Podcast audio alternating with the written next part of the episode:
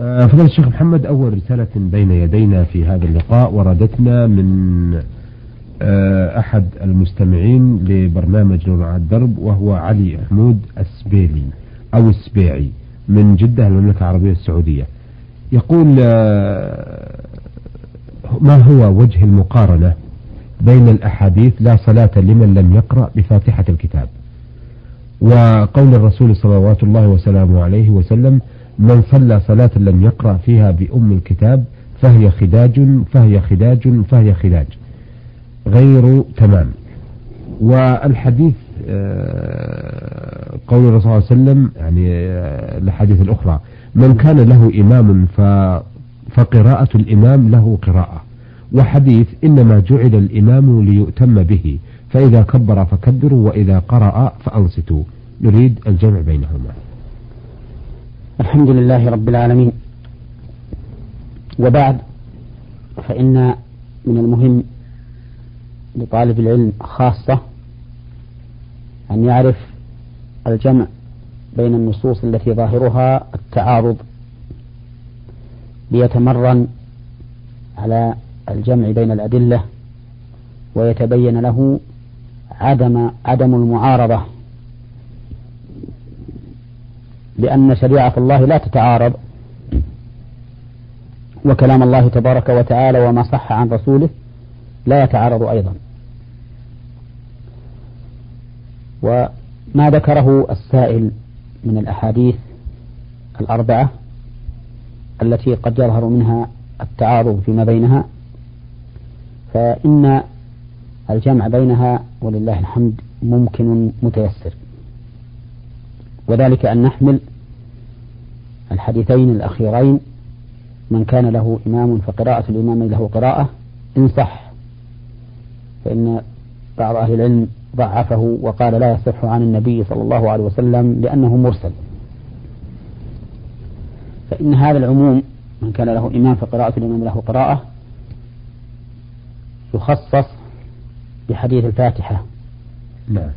من لم يقرأ لا صلاة لمن لم يقرأ بأم القرآن. فيكون قراءة الإمام فيما عدا سورة الفاتحة. له قراءة.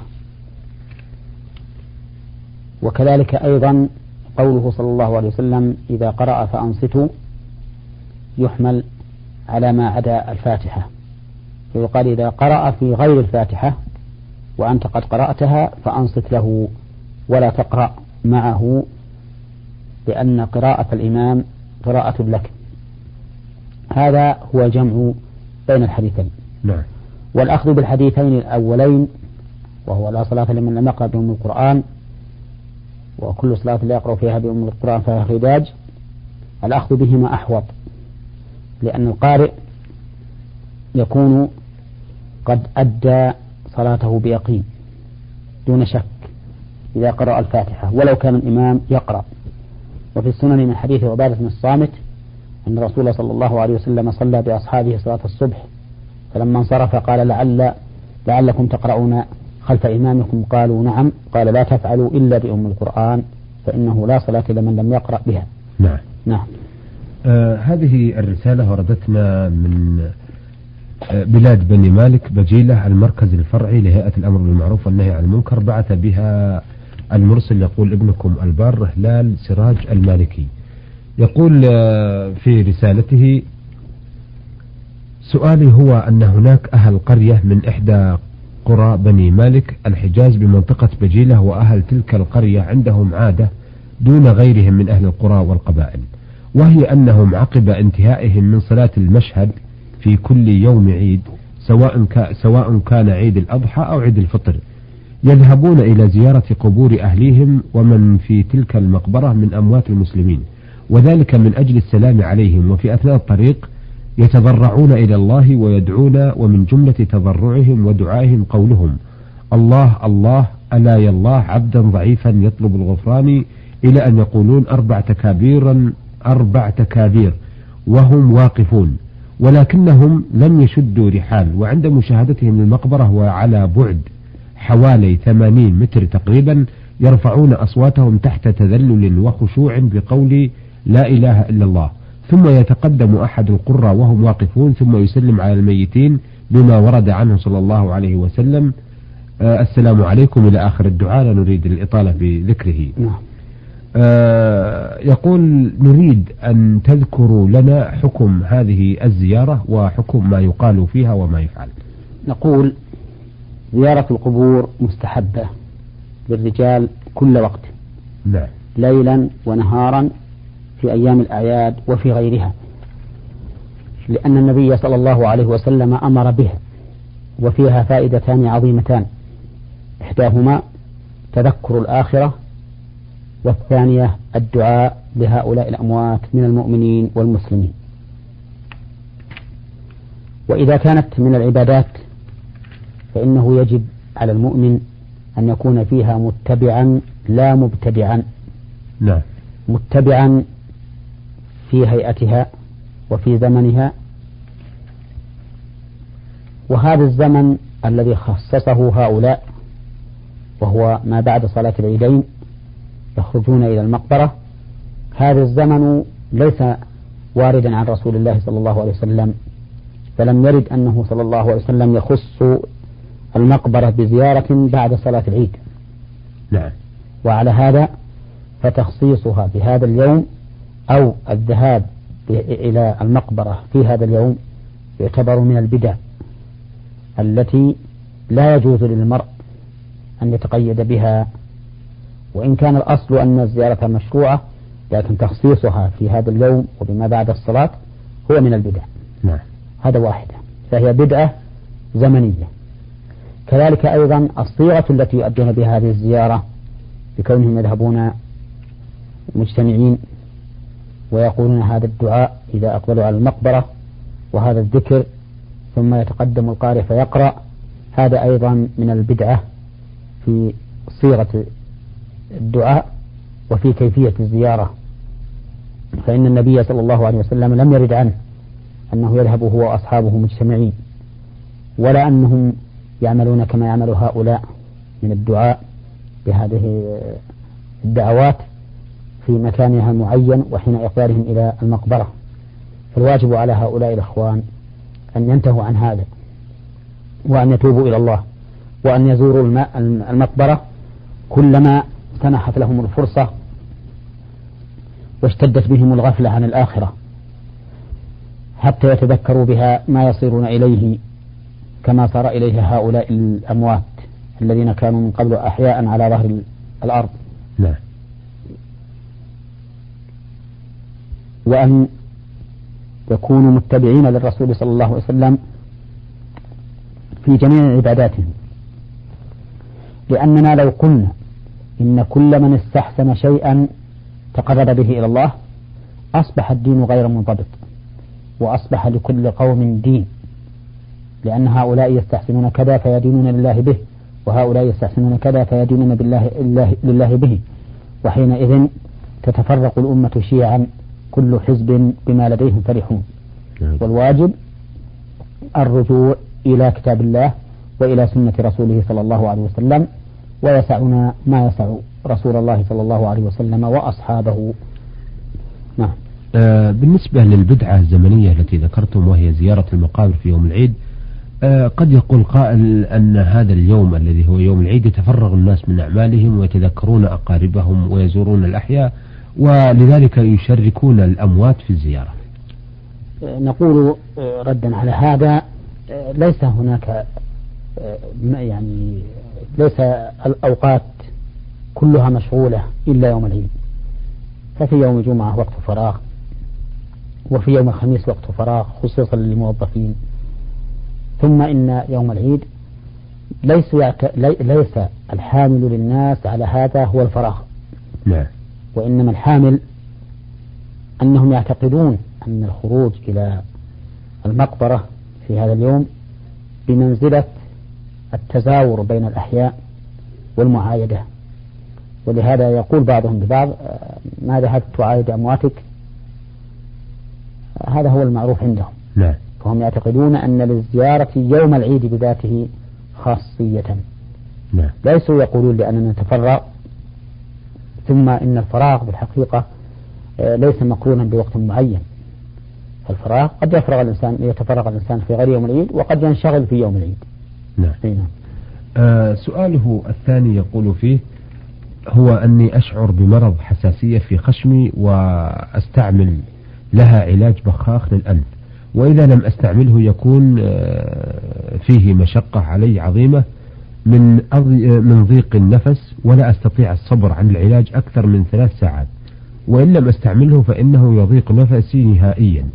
والمشكلة العويصة هي آه، إقبال شهر رمضان حيث أنني أستعمله وأخشى أن يجرح صيامي. وإن تركته ما أستطيع علما أني كنت في بعض الأيام من رمضان أستعمله ولكن في آه، أني كثير الحرص من وصوله إلى حلقي فما حكم ذلك وما حكم استعماله؟ وفقكم الله لما فيه الخير. نسأل الله لك الشفاء والعافية ونرجو أن تعذر البرنامج وإن كان الكلام يجب أن يكون منك. نعم. أخ سليمان بتأخر رسالتك إلى هذا الوقت. لأنه يبدو لنا أنك كتبتها قبل رمضان الماضي. لا هو الآن ونحن نستقبل رمضان القادم. تاريخ فيه موجود. لم يبقى إلا مدة بسيطة. نعم. لم يبقى إلا مدة بسيطة ويأتي نعم. رمضان. هو حتى لو كانت في رمضان الماضي فإن رمضان المقبل قريب. نعم. نعم.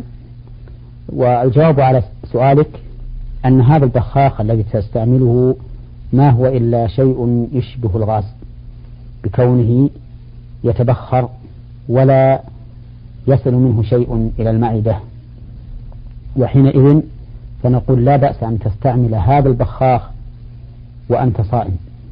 ولا تفطر بذلك لأنه كما قلنا لا يصل إلى المعدة منه أجزاء لأنه شيء يتطاير ويتبخر ويزول ولا يصل منه جرم إلى المعدة حتى نقول إن هذا مما يوجب الفطر نعم. فيجوز لك أن تستعمله وأنت صائم نعم. نعم.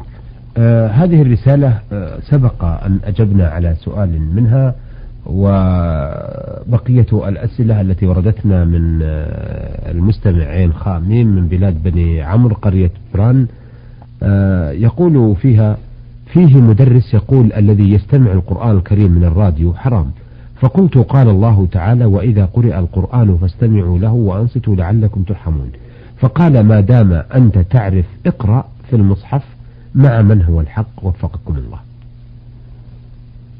الاستماع إلى القراءة المسجلة لا شك أنه استماع إلى صوت محكي نعم. ومثبت على هذا الشريط. وهو أمر لا يعارض الآية الكريمة إذا قرئ القرآن فاستمعوا له وأنصتوا. فالاستماع إليه لا بأس به بل قد يكون مستحبا إذا كان الإنسان لا يحسن القراءة بنفسه ويحب أن يستمع إلى هذا من إلى القرآن من هذا المسجل نعم. فيكون مأمورا به. فالصواب معك في أنه لا بأس بالاستماع إلى القراءة من المسجل. نعم. لأن هذه من الوسائل التي أنعم الله بها على علينا الآن حيث نحفظ كتاب الله بكتابته بالأحرف وبتسجيله بالصوت نعم. ولكن ليعلم أن ما يقال في التسجيل ليس كما يقوله الشخص بنفسه لا سيما إذا كانت العبادة مقصودة من الفاعل أقول هذا لئلا يظن ظان أننا لو ركبنا مسجلا على مكبر الصوت في المنارة عند الأذان وسمع منه الأذان من هذا المسجل فإن هذا لا يجزئ عن الأذان من من الإنسان نفسه نعم. لأن الأذان عبادة يجب أن يفعله الفاعل بنفسه بخلاف الشيء المسجل فإنه حكاية صوت الفاعل أو القارئ أو المسجل فليس هو فعله فليس هو فعله. ولهذا قد نفتح المسجل فيحكي لنا صوت إنسان ميت. فإذا لم يكن هو فعله وكان الأذان مشروعا من الفاعل فإنه لا يجزئ الأذان بمكبر الصوت عن أذان البشر نفسه. نعم. نعم. آه سؤاله الثاني يقول إن أهالي قبيلتنا بأجمع يجمعون الزكاة ويعطونها الفقيه فيقولون من صام يجب أن يعطيها الفقيه وهي زكاة البدن. هل هم على حق؟ الفقيه ولا الفقير؟ لا الفقيه لأن قاضي البلد. نعم. آه، أفتونا مأجورين. إذا كان هذا الفقيه أمينا يعطيها الفقراء المستحقين لها فلا بأس أن يدفع الناس زكاتهم إليه. ولكن يكون الدفع قبل العيد بيوم أو يومين. ويكون إيصاله هو إلى الفقراء قبل صلاة العيد. أما إذا كان الفقيه يأخذها لنفسه بحجة أنه فقيه وهو غني عنها فإنه لا يجوز إعطاؤه إياها وهو أيضا لا يحل له أن يأخذها وهو غير أهل لها نعم. نعم. آه هذه الرسالة وردتنا من محمد برغوث يقول عنوان سوريا.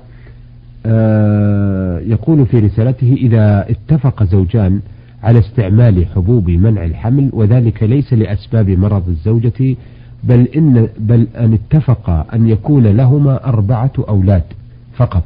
وتحقق حلمهم واستعملت الزوجة بعد ذلك الحبوب بموافقة زوجها. فما حكم ذلك وما حكمها لو استعملتها بعدم موافقته؟ فهل في هذا إثم وخلاف للشريعة؟ أما استعمال المرأة حبوب منع الحمل بدون رضا زوجها فهو حرام عليها. نعم. لأن لزوجها الحق في الأولاد. وكثير من الناس إنما يتزوج لطلب الأولاد. وأما استعمالها للحبوب بإذن زوجها فهذا إن كان ثمة حاجة من كون المرأة يرهقها الحمل ويشق عليها إذا توالى عليها الحمل لا سيما إذا كانت ممن يحمل سريعا فإنه لا حرج حينئذ في استعمالها. نعم بإذن الزوج. وأما إذا لم يكن ثمة داع ولا حاجة فإنه لا ينبغي استعمالها لأن ذلك ينافي ما هو مطلوب شرعا من كثرة الأولاد فإن كثرة الأولاد أمر مطلوب ومحبوب أيضا وهو من عز الأمة.